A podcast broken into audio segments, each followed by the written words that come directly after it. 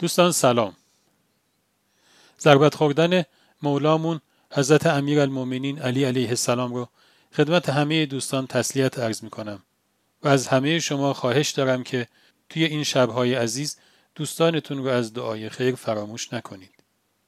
داستانک امشبمون از یک جهاتی شبیه داستانک دیشبه.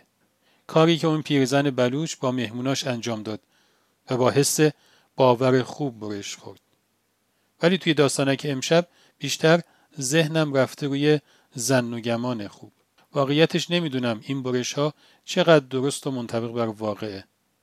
ولی خیالم اینه که اگر اراده خدا پشتش باشه می‌تونه بهشون برکت بخوره.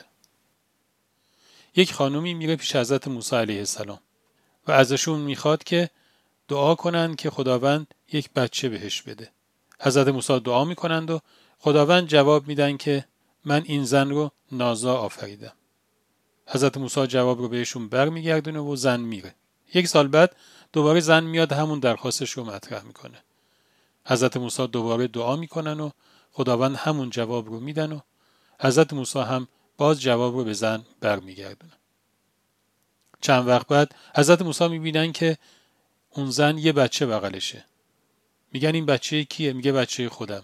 حضرت موسی رو می‌کنه به خداوند که خداوند تو که گفتی که این زن رو نازا آفریدی.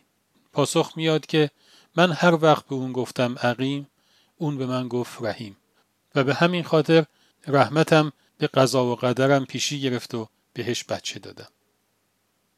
میگن امام رضا علیه السلام به یکی از دوستانشون فرمودن که به خداوند خوشگمان باش چون که خداوند نزد گمان بنده خودشه. اگر بندش بهش خوشگمان باشه خداوند همون گمان خوب رو سر بندش میاره. هیچ چیزی نمی‌تونه از جذابیت های این جمله کم کنه.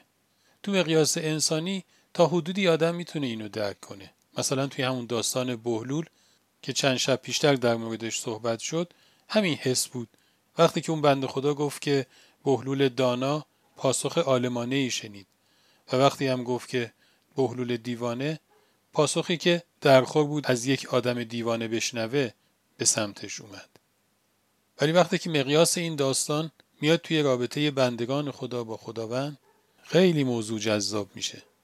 فکرشو بکنید یهو میلیاردها نفر آدمن هر کدومشون صبح تا شب انواع زن و گمانهای خوب و بد رو نسبت به خداوند دارن.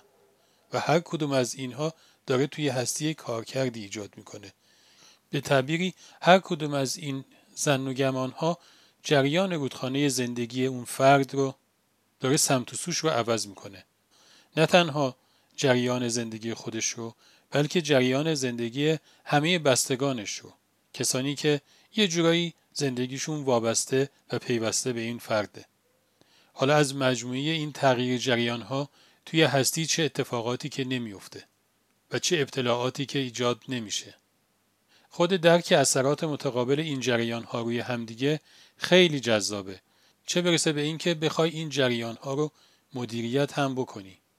و با این نگاهی که شاید آدم بتونه یک ذره ای از عظمت آیت الکرسی رو درک بکنه. اونجایی که این خبر رو به ما میده که خداوند هر اون چیزی که پیش روی ماست و همه اون چیزهایی که پشت سر گذاشتیم رو می‌دونه. و اداره کردن آسمان ها و زمین بر او دشوار نیست. خدا نگهدار.